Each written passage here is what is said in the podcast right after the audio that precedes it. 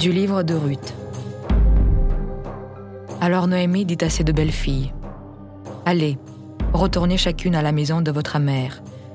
Que le Seigneur vous montre le même attachement que vous avez eu envers nos morts et envers moi. Alors les deux belles filles élevèrent la voix et se mirent à pleurer. Orpa embrassa sa belle-mère, mais Ruth restait attachée à ses pas. Noémie lui dit Tu vois, ta belle-sœur est retournée vers son peuple et vers ses dieux.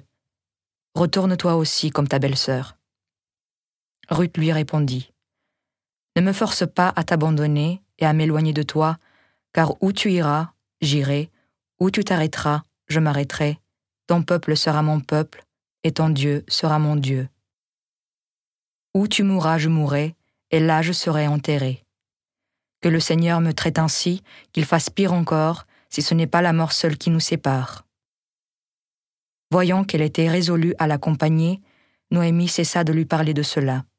Ainsi, elles allaient leur chemin, toutes les deux, jusqu'à ce qu'elles arrivent à Bethléem. À leur arrivée à Bethléem, toute la ville fut en émoi. Les femmes disaient Est-ce bien la Noémie? Mais elle leur dit Ne m'appelez plus Noémie, ma gracieuse. Appelez-moi Mara, amertume, car le puissant m'a rempli d'amertume. J'étais partie comblée, mais le Seigneur me ramène les mains vides. Pourquoi m'appeler encore Noémie? Le Seigneur m'a humiliée, le puissant m'a fait du mal.